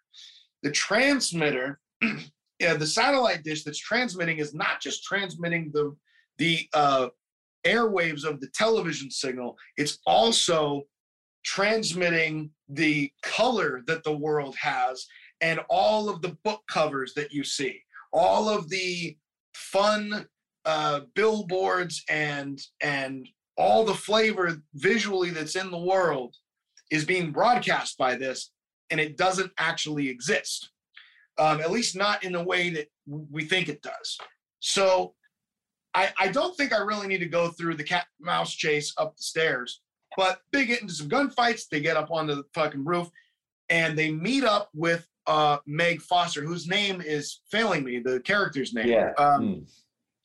But they they're going up and in a fucking twist M. Night Shyamalan wishes he thought of. That they're going up and she pops one in the back of Keith David's head. She That's meets fucked up. She meets Mhm. Roddy up on the on the um on the rooftop. He's got he's got a desert eagle uh pointed at the transmitter, about to take it out, and she says, "Drop the gun." And he turns around and he is outgunned and outmanned because pretty soon there's an LAPD chopper right there holding guns on him as well, telling him he needs to drop his gun. Yeah. And yeah. he And ends then up her name's Holly Thompson. Sorry, Meg Thank you. His character is Holly Thompson. Holly Thompson. And so, well done. Thank you for that, Baron. So he decides he's got 10 seconds because the guy in the helicopter's counting down. I'm going to fucking shoot you if you don't drop that goddamn gun and walk away. And he ends up going, all right, drops the gun, and then pulls out another service revolver he took off of one of those cops that he shot, and he puts a hole in Holly, kills her, and then turns around quickly and destroys the fucking uh, transmitter satellite, knowing full well he was going to die doing it. He gets shot by the cops. And then another thing, one of the few things that Roddy said he regretted was he looks up at the chopper and flips off the chopper. And what he regretted was doing it like this instead of like this. Okay. He Okay. didn't do it in this tough fist kind of way, which I don't know why anyone would do it any other way. But he does it in this kind of haphazard, my fingers are sort of sticking up Mhm. kind of and i think the goal of that was i'm dying. I don't have all the strength but i'm going to use every last bit to tell you to go fuck yourself. Um the fucking the whole shit explodes the whole transmitter goes down and then the next thing we see i love this. This is such a good end. The next thing we see is the television in a bar and it's colorized and it's the news report but they don't have the facade of being humans. Their skull face is talking, and everyone's like, "What the fuck?" And then everyone Yeah. turns, and there's several people in the bar that are just sat there like, "Wow, well, what's wrong?" And they see that this motherfucker's skull face. Then there's a a lady that's banging a dude. She's watching television, going, "Why do those people look funny?" And she looks down, and the dude she's banging's got a skull face, and that is the end of the fucking flick. So yeah, the banging, banging the alien. it's hilarious. And so you get your boobs, Terry. So good for you. I know, I know, I know. Um, And so I love this end. It's kind of campy. It's kind of funny, um, which is on brand for Piper and for Carpenter. Um, Mm. And there's kind of a, and once again, as we talked about with with other times he's done this, it's a little open ended. We don't get the nice bow wrapped up. Oh, the alien civilization fell and the humans come back like in Independence Day, where everything's just fucking sweet at the end for some bullshit reason, right? This is like, Terrible. well, you fucked up one transmitter, but these people clearly control the entire globe. This is not their first rodeo. This is a this is a blip. So they're probably going to take control again, but do the humans rise up and at least put, put out a fight?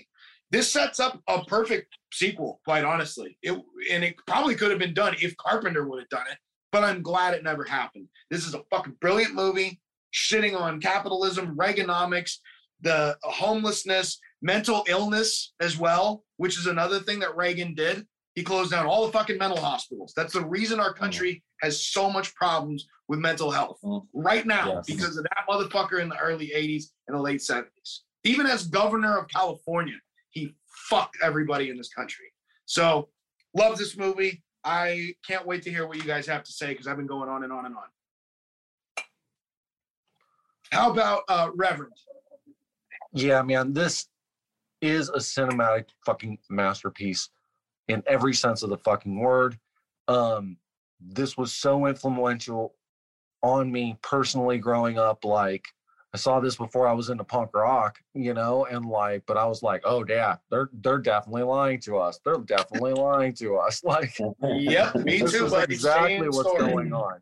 This, you know, and um I don't believe it to like a David Icke aspect, but it's fucking true. They're selling us on everything, and fucking, it's constantly been like that throughout all of our media soaked lives. And what am I fucking obsessed with? Fucking media. We're doing a show right now. We're making media about media right Yes. now, you know, and it's all encompassing. But the brilliance of this and the portrayal of how what is only what they want us to see is what we see and it's not what they're actually trying to sell us you know Right. that's the brilliance of this film uh it's so fucking important it's such an important film Absolutely. They're selling us a bill of goods. You know what I mean? That's that's what Carpenter's on about in a, in a nutshell. Uh, Yeah. Barry, please. I'm. I, I already know how the Reverend feels about this because we have the same timeline and story. Uh, even though Yeah. we didn't know each other at the time, we have the Yeah. same timeline and story as far as influence of this movie. So I'm dying to know what you have to say, and I'm dying to know if you could comment on this film's uh, influence and legacy in Australia and and New Zealand, if you can. Yeah, absolutely. Um, it doesn't have anywhere the same level of influence that it did uh, down here as it has in uh, America, basically. Yeah. Um, I myself have only seen this film recently, full disclosure. Um, and so I'm very glad we are talking about it. We brought it to the show because I'd always um, liked Carpenter in general has had a renaissance in the past, say, five uh, to 10 years. This film, outside, I think, of the people who saw it back in the day and people of, of uh, your ilk, you know, the punk rock ilk as well, um, it, its influence wasn't hugely felt. It has become more, even uh, has become influential towards a general audience nowadays. I don't know if the uh, branding, the commodification of the uh, Obey brand has helped that in a kind of converse, ironic way, um, or it's just the popularity and the respect uh, that is now given, the legacy that is beginning to manifest with Carpenter has helped this film become more realized. Um, but uh, I think it is a very, uh, I can see its importance. I can see how influential it has been, absolutely. Um, and so I respect it for that, like um, just in terms of social commentary and influence. Uh, from the 80s, from an independent punk rock, fuck you to the industry, fuck you to capitalism, fuck you to Reaganism. I think it deserves a 10 out of 10, absolutely.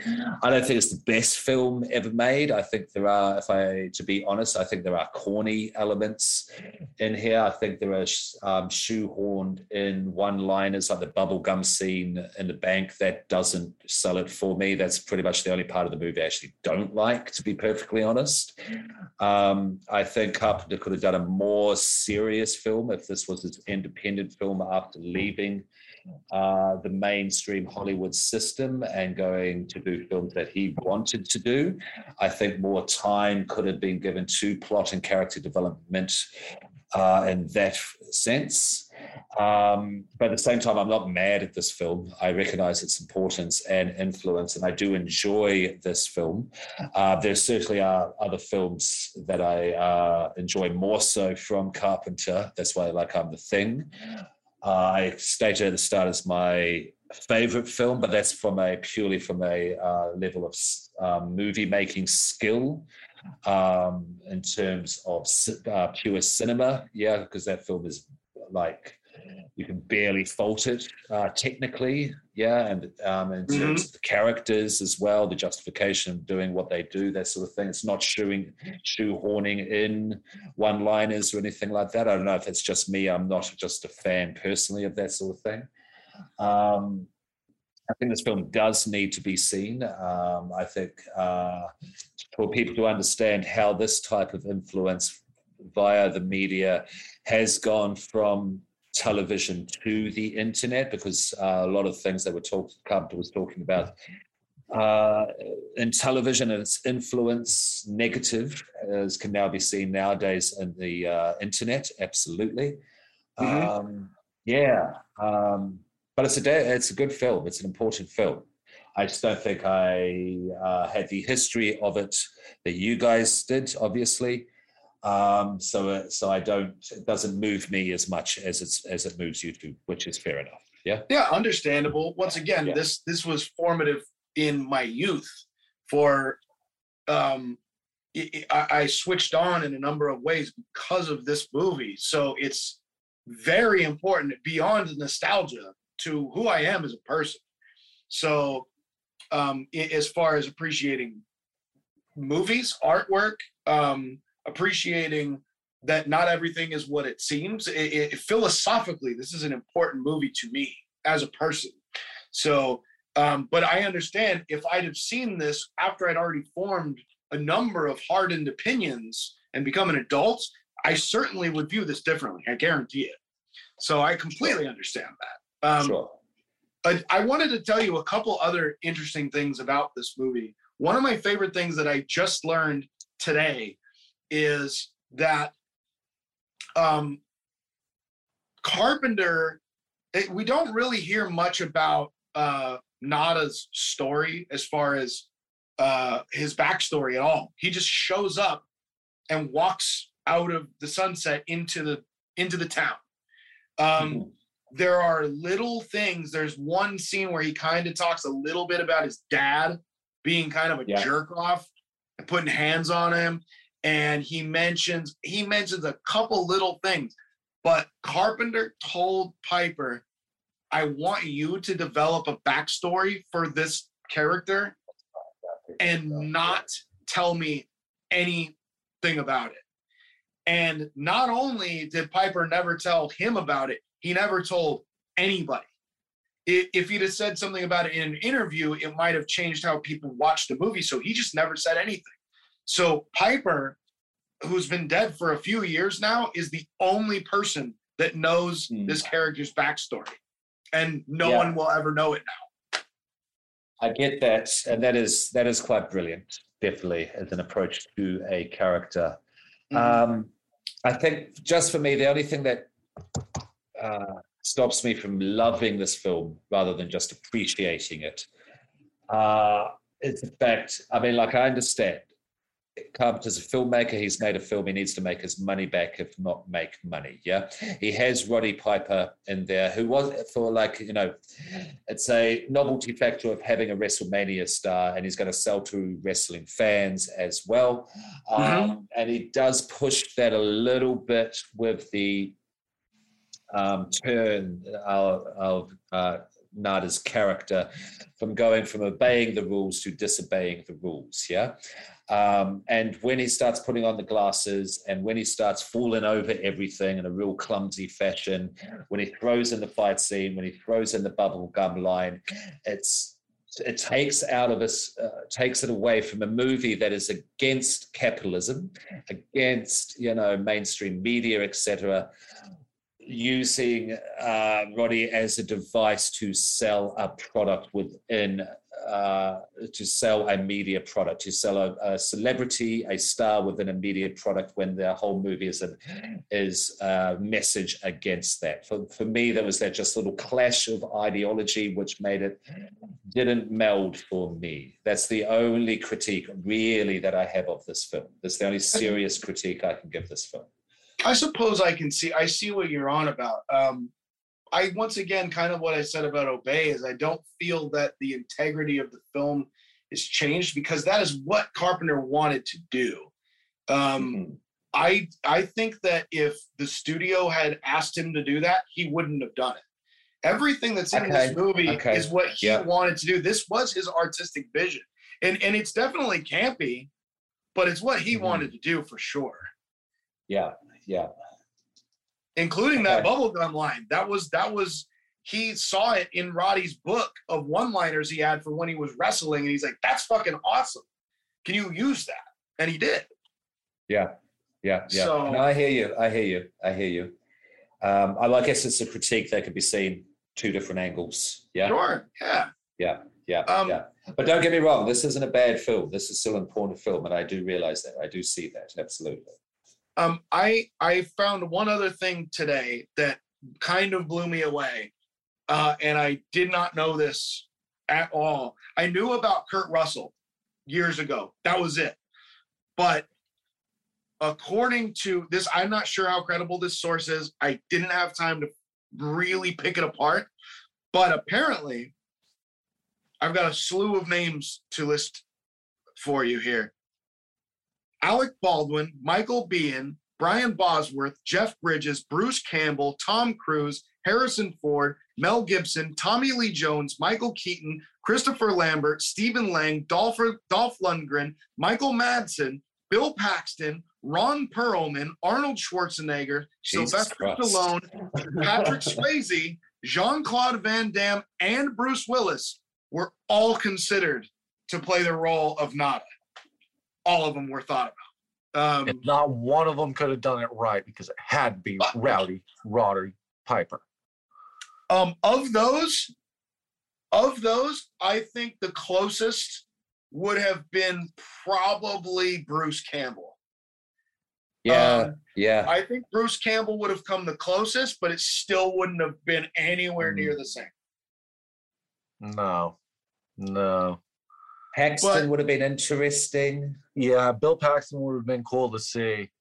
I fucking love Bill Paxton. I absolutely But, but that, would have been It could have been. It could have been too heartfelt, though. You know what I mean? You might have. Yeah, because uh, it's, there would have been less everyman and focusing on a particular individual's plight. Because Roddy Piper was everyone's uncle, and that everyone's hardworking American uncle. He, he did pull that off, which I think is I- important for this film. I feel like Paxton is, is very, very similar in that aspect. That's why I thought it was such a good point that he would have been interesting because he's got the same kind of somewhat rough edge. Like that dude could probably fuck you up if he wanted to, but he's also an endearing, golden hearted yeah, type of cat. yeah. I mean, he did that Yeah. in Frailty. He was he, he was he was the the the best father ever. Um, Mm. you know what I mean? So I think he I think he would have been interesting. Um kind of on the not quite on the level of uh what would it have sounded like if Bon Scott would have sung Back in Black because all those songs were already written, but he just tapped before they could do it. I'm really interested to hear that. This is like two steps below. I get you. I get you. I get you. Um, let's get into some gimmicks here, fellas. Um, if if you guys are through. Let's Yeah. do it, man. Uh, let's go bit of violence. Um, you guys probably know what's coming. So do our listeners. My favorite bit of violence. Oh, something that I forgot to mention. Uh, when he kills uh, Homegirl on top of the building, that's the only person that he kills. Every single other person he murks in that movie is a skull alien demon gimmick. and she deserved it. Oh, She was did, straight. She was a straight out villain, straight out like you know, just Yeah, she, no she was, humanity villain. Yeah, yeah, she was choose for Hitler all day. Dude, Yes. fuck her. Um, yeah. So, okay, bit of violence. My favorite bit of violence, like I said, I'll bet you it, the smart money's on this one. A bunch of people got it riding on it. Uh, when he marks those two cops in the alleyway, that's my absolute favorite part. of the fucking movie. How did I not see that coming? I should know It's great that. too. It's the it's the first real heavy violence that you see. I mean, yeah, the cops fucked a bunch of people up before that, but in this one, it's like, oh shit, like he just killed two cops in an alleyway in broad daylight in Los Angeles. now it's very exciting. Like now, how are Yeah. the two forties going to get out of this one? It's one of those. For Um, sure, man. yeah, no, it yeah. starts off strong and then it ends with the fucking middle finger at the fucking police copter up in the air. You know, like he Mhm. starts and ends this fucking strong with the fucking violence. Yeah, man. If it's not the cops dying, I gotta say it's the middle finger at the very end. That's your favorite bit of violence? Well, the fucking whole like death scene on the top of the building and him flipping them off and everything. Yeah, that. So shoot, shooting that broad and getting shot and shooting the transmitter and the middle finger. We're going to wrap that into one bit of violence. I'm not mad at that. Yeah. It's a pack, a package deal. It's on sale. I Or get just that as even the transmitter and the fucking FU because they Fuck all yeah. explode. Yeah, Yeah. there you go. And him getting That's a- shot. Yeah. Because it's an FU to Reaganomics as well, the whole the whole Reagan regime, I think, as well, in one Yeah. simple hand gesture. Absolutely, yeah. 100%. Um, and I think that's part of the reason why this movie, um, like for an American audience, is so important as well. Definitely, because it is a middle finger to Reaganomics. Because I mean, guys, you had like uh, an actor, a, ho- an old bad Hollywood actor with senility running your place. I know you had Donald Trump, yeah, but that wasn't the first time you had a, a dipshit Hollywood person, yeah, a reality TV star. This guy was a, a senile, bad, old Yeah. school Hollywood actor running the show. Mhm. I mean, yeah, yeah, it's crazy. And he was Um, markedly worse. I would say he was markedly worse than Trump uh, on a few That challenger, that whole challenger scenario. Mhm. Yeah, yeah. Well, oh, that's. Oh, did I say that? Well, I might have said that, but oops, sorry about that. I'm going to say this now because I forgot that I said that. But okay. Yeah, look, man. Anybody wants to know about Reagan, go and if you listen to the episode we did on Reagan, um, we don't even talk about his presidency. We don't even get Sure. into that. We stop like right around 1980, uh, give or Mhm. take, right around there before he became president. He was a piece of shit his entire life and did absolutely horrible things to the state of California before he fucked up the entire country and kind of the world. Um, Yeah. Yeah. Okay. so, Okay. uh, Baron, favorite bit of violence here? Yeah, absolutely, absolutely. Thank you. Yes, and go check out No One Likes Us, everyone. It is really fucking good. Um, yeah, well, being pretty much the biggest wrestling show, even though I'm not that much of, uh, sorry, being the biggest wrestling fan on the show, even though I'm not that much of a mark. But Roddy Piper, he is the best wrestler of all time. I do agree with you there, Commander, 100%. And so it's got to be the belly to back suplex in the I fight scene in the alleyway. I knew it. Just has knew to be. Has to be. Yeah, yeah, yeah.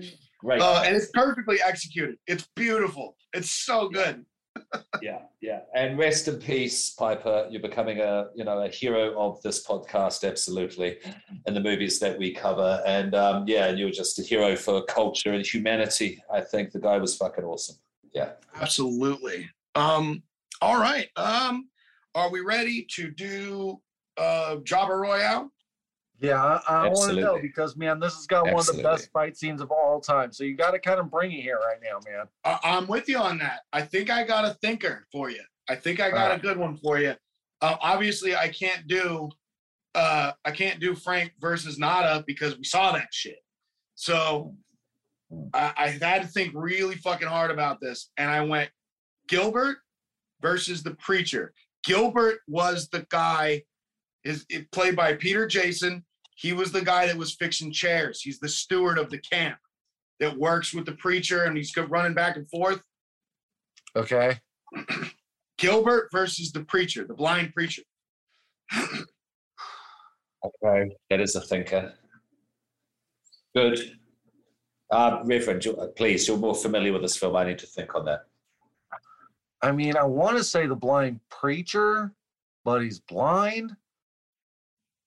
You know, so I, I mean, I just don't see Gilbert really fucking going very far with whoever. I, I really feel like like Gilbert's character is very squirrely. He's under the scenes, under the floorboards. That's the way he's running shit, you know. Um, and the blind preacher it seems like he's got like some fucking visions from God going on. So I, but he's Okay. blind. Okay, let me let me put a couple things out there. And these are both pros in it for both of them, just to give you something to think about. This is what made me pick this. So right, your man Gilbert, your man Gilbert has the energy at his age because he's getting on in age. That motherfucker's clearly in his in, at least in his 40s, right? And he's running back and forth. He's dealing with this underground resistance and he's holding down this homeless campground. He's building fucking furniture, which means he's good with his hands, which means he's been building shit for a long goddamn time. So he's got this fucking mm. energy and he's that age, he's got that old man strength. You know he's got that farm boy old man strength. That's true. And he's a revolutionary, which means he's not scared to fucking get down. Now, the preacher, blind as he is, threw Roddy fucking Piper out of his church and didn't have a problem doing it. He also fought off like six riot cops for a good while with his back against the wall in an alleyway before they finally got the better of him. Yeah. Good man. This is good. I'm saying these guys go five rounds at least, man. I'm saying that they at least hit the five round mark now that you've set this up. In the end, though, man, um, Ooh, I'm putting my three money on the preacher. I want the preacher to win. It. Why is Does he get his do you want? cane? Does he get his blind cane? That's what I You're want. gonna have to gonna have to give him the cane, I think. Okay, it's a then bit I'm street fight. blind- Yeah. Yeah, I'm going with the fucking blind preacher. All right, Baron. Yeah, it's a street fight, so all foreign objects allowed. Absolutely.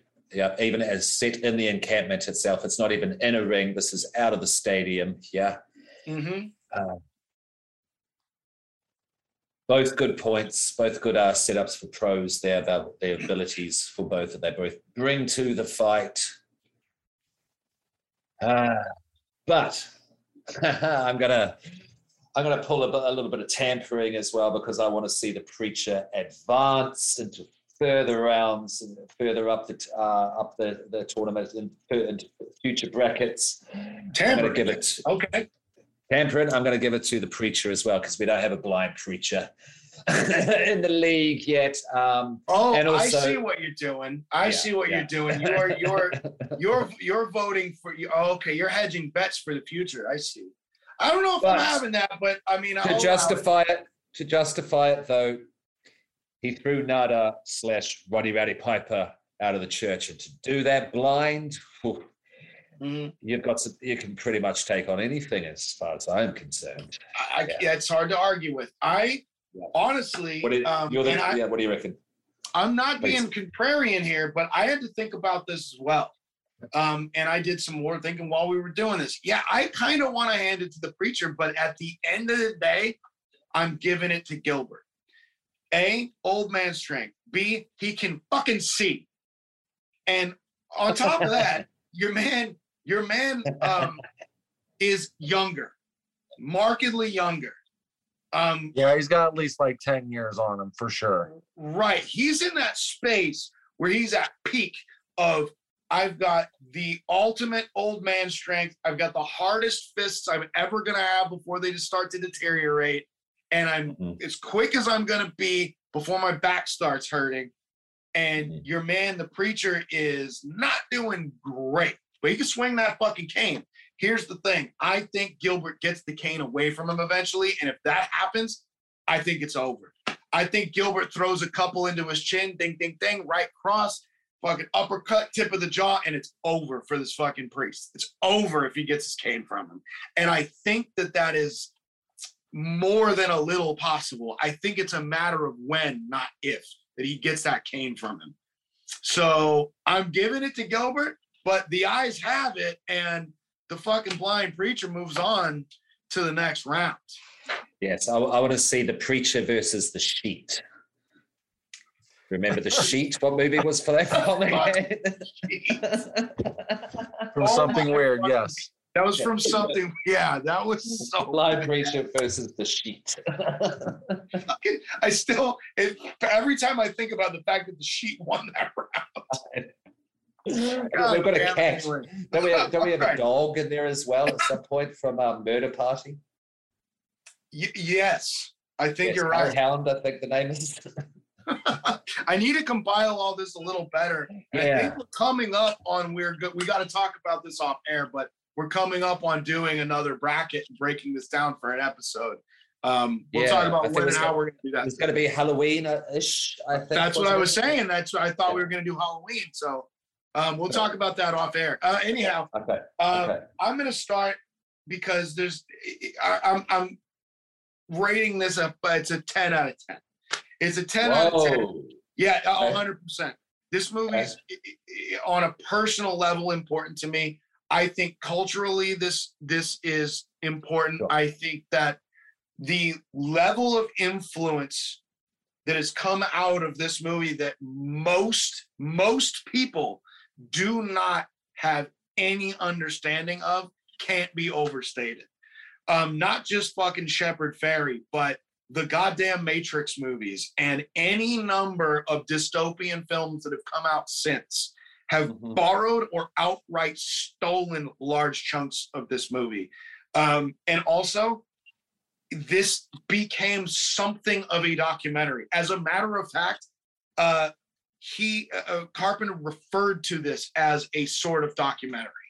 Um, Yeah. just like 1984 came true but worse so did this on some level um, oh, yes. it's it's yeah. not just television it's always in your hands it's Oh. always it's always connected to you it's worse than this movie lead let's lead you to believe it's worse than orwell puts out there um, Yeah, people people uh, this is kind of along the lines of people will give you know will give away some amount of privacy for some amount of safety. That's the balance. The dystopian and utopian balance Yeah. is safety versus um, privacy. Where do you strike the balance personally? And people don't even are are so wrapped up in giving away their privacy they have no idea that it's made them less safe in doing so. It's Thank you. so much worse than either one of these two predicted it could have been and the simpsons don't even have it on this motherfucker. They don't. Um so yeah 10 out of 10 this is uber fucking important. This is something this movie should be shown in schools. I'm not kidding on any fucking level should be shown in english class. It should be shown in film appreciation class. Um that's it. I'm done. Oh um this is th- this is a uh this is cocaine on mushrooms. That's what this is. This is next level. I'm ready to go but i'm not sure what i'm looking at but we can't stop moving. That's what this is. Um i think the baron might need time to think i'm gonna get i'm gonna chuck this to Yeah. the reverend All right, man. Well, then uh, I'm going to go with a nine out of 10 on this. You know, I'm going to almost as high as I've gone. I think that's the highest thing that I've done so far. Uh, it's hard for me to think of what a 10 out of 10 could be. I think there's only a couple of things above this, but nine out of 10, this film is fucking brilliant. So influential to everything. And yeah, it's, um, there's just not much that could go above this. It, it's directed well and that campy thing that you you've talked about baron it, it's it's important to american audiences for this to be fucking campy. There has to be some fucking weird levity because that's the way americans are. We still fucking will make a joke on our deathbed because it is a fucking joke that there are literally homeless people all over los angeles and like we are literally being lied to but that those campy traits that are in it needed to be there because this movie is so fucking heavy and it would not it wouldn't be true to what carpenter does for it to be so heavy because then it's not realistic anymore you know Hmm. so uh Wow. yeah nine out of ten Yeah, the camp the camp is a is a is the spoonful of sugar that that Von Trier Yeah, no. knows nothing of. Von, No, no, I Von get you. Trier, Von Trier is is is fucking Chekhov compared to fucking you know just bitterness and, and misery. now that makes And, perfect uh, sense. in terms of just justification, that's that's perfection. Thank you. Yeah, that makes that some uh, things are going off in my brain. Yeah, thank you. Um, If I got to compare, compare it to something, I'm going to say a full frontal lobotomy. Um, like th- this is as close to full blown AIDS as you being gone. Like this is as close as you can get to fucking full on just being dead to a 10. So this is yeah, this is a full frontal lobotomy because your brain ain't gonna ever be the same after you fucking watch this shit.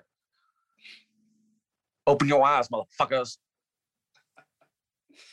all right, Baron. I'm dying. I'm dying, cha- champing at the bit to find out what you got to say about. Gentlemen, you just cut two fantastic promos regarding the importance of this film and why you rate it so highly.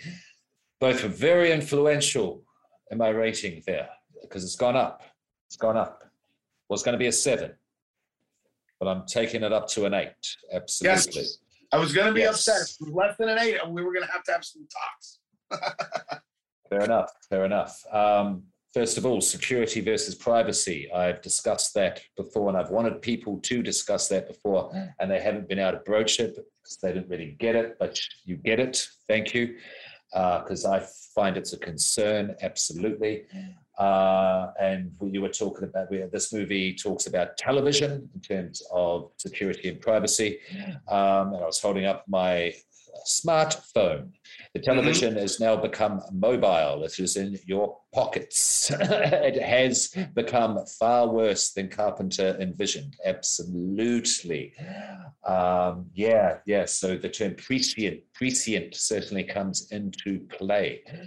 Um, in terms of having that campy element in there, to that spoonful of sugar to make the medicine go down.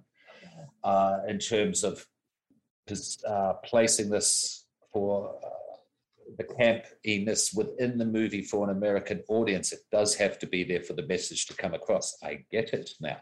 Thank you. Um, yeah, yeah, yeah. So, based on everything that I said before, the good parts that I like about this movie, those two promos, those two little moments of real, realization slash epiphanies, um, I'm definitely bumping it up to a seven to an eight. And as you pointed out, I forget if it was this episode or the previous episode, uh, there, Commander, you like to watch a, uh, a film that we suggest once, hear us talk about it, then go back and watch it again. I'll certainly go back and watch it again because I think this will be a very different film second time round. Yeah. Mm-hmm. Um, what's it like? Uh, okay, I think it was Reverend said this is the American Clockwork Orange. You've opened my eyes. I don't know if it works, but I'm using it. You remember in Clockwork Orange when he was sat there and the experiment with his eyelids being forced open. The Yeah. Ludovico treatment. There you go. This is the Ludovico treatment. Thank you. Well Yes. this is the Ludovico treatment. There you go. That's my favorite diagnosis that's ever been on this show. Fucking mark it down. And um, Commander is also you. Um, I know this was an important one for you, a big one for you as well. Obviously, giving it a ten. Cultural importance, I think, is what we're realizing doing this pod is huge for films and people's appreciation for films. That's why I gave Not Quite Hollywood a 10 out of 10 as well, because that documentary showed the influence of exploitation on American culture and uh, sorry Australian culture and cinema. So I get it why you gave it a ten, and you uh, you treated this film, you presented this film really really well. You you handled They Live very well for this episode. Thank you. I want people to understand, and I think you already know this, and I know you take a 10 very seriously. I do too. I- I'm not going to just give everything a 10. And I know I tend to kind of err on, on the higher side. Um, whereas I think you two might err on the lower side from time to time. I tend to err on the higher side, but um, this, for it to be a 10, just to explain those parameters in my head, it has to be underappreciated. It has to be culturally important. It has to be transcendent. It has to still be important and it has to be important to me culturally and personally. And it checks all of those and it could check it over several times i Yeah. i don't think i can overstate any of the things i just mentioned i can't give this lower than a 10 i absolutely can't there's no there's nothing that could make me go to a 9.9 you know So I just want everyone to Fair know enough. I'm deadly serious about it. Yeah. Uh, Reverend, all good if you don't. Do you have a film for us for next episode? Uh, I think I'm going with Willy's Wonderland. We're gonna do some uh, Nicolas Ooh. Cage here. Yeah, Okay. Okay. New. I wasn't That's expecting newest. that at all. I Yeah. think, be yeah, the I'm going with the new film. I, I It think is it most the contemporary. thing. Yeah. Yeah. So, uh, Fantastic. I'm down. 100%. all right, let's check it out. Fantastic. Page. Well- Gentlemen, it's been a pleasure. I need to go to the store. I'm all out of bubble gum.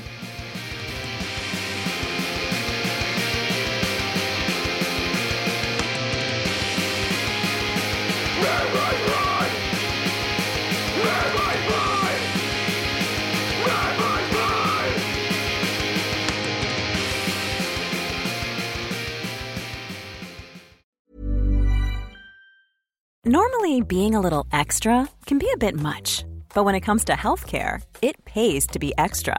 And United Healthcare makes it easy with Health Protector Guard fixed indemnity insurance plans. Underwritten by Golden Rule Insurance Company, they supplement your primary plan, helping you manage out of pocket costs without the usual requirements and restrictions like deductibles and enrollment periods. So when it comes to covering your medical bills, you can feel good about being a little extra. Visit uh1.com to find the Health Protector Guard plan for you.